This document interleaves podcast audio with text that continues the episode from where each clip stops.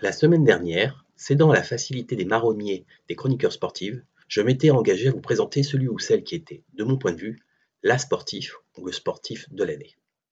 Autant vous le dire d'emblée, j'ai vécu une semaine cauchemardesque. Parce qu'il y a assurément un sportif de l'année qui s'impose. Il a été désigné champion des champions par toute la presse internationale, par tous les jurys possibles, de l'équipe à ESPN, en passant par la BBC. Or, il se trouve que ce sportif, je le déteste.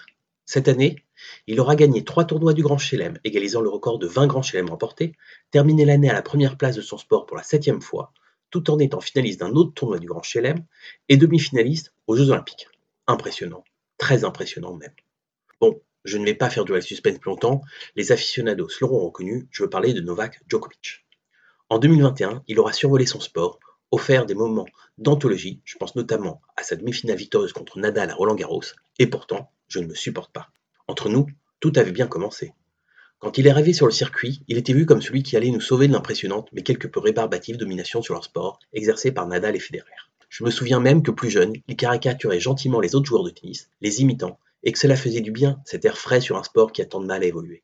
Je crois que tout s'est gâché entre nous quand il a trouvé prioritaire en 2016 de revoir la distribution des gains entre les hommes et les femmes, sous prétexte que les audiences étaient meilleures pour la jante masculine. Puis quand il a enchaîné en réclamant plus d'argent pour les joueurs de tennis, allant dans cette perspective jusqu'à fomenter un changement de direction à la tête du tennis mondial.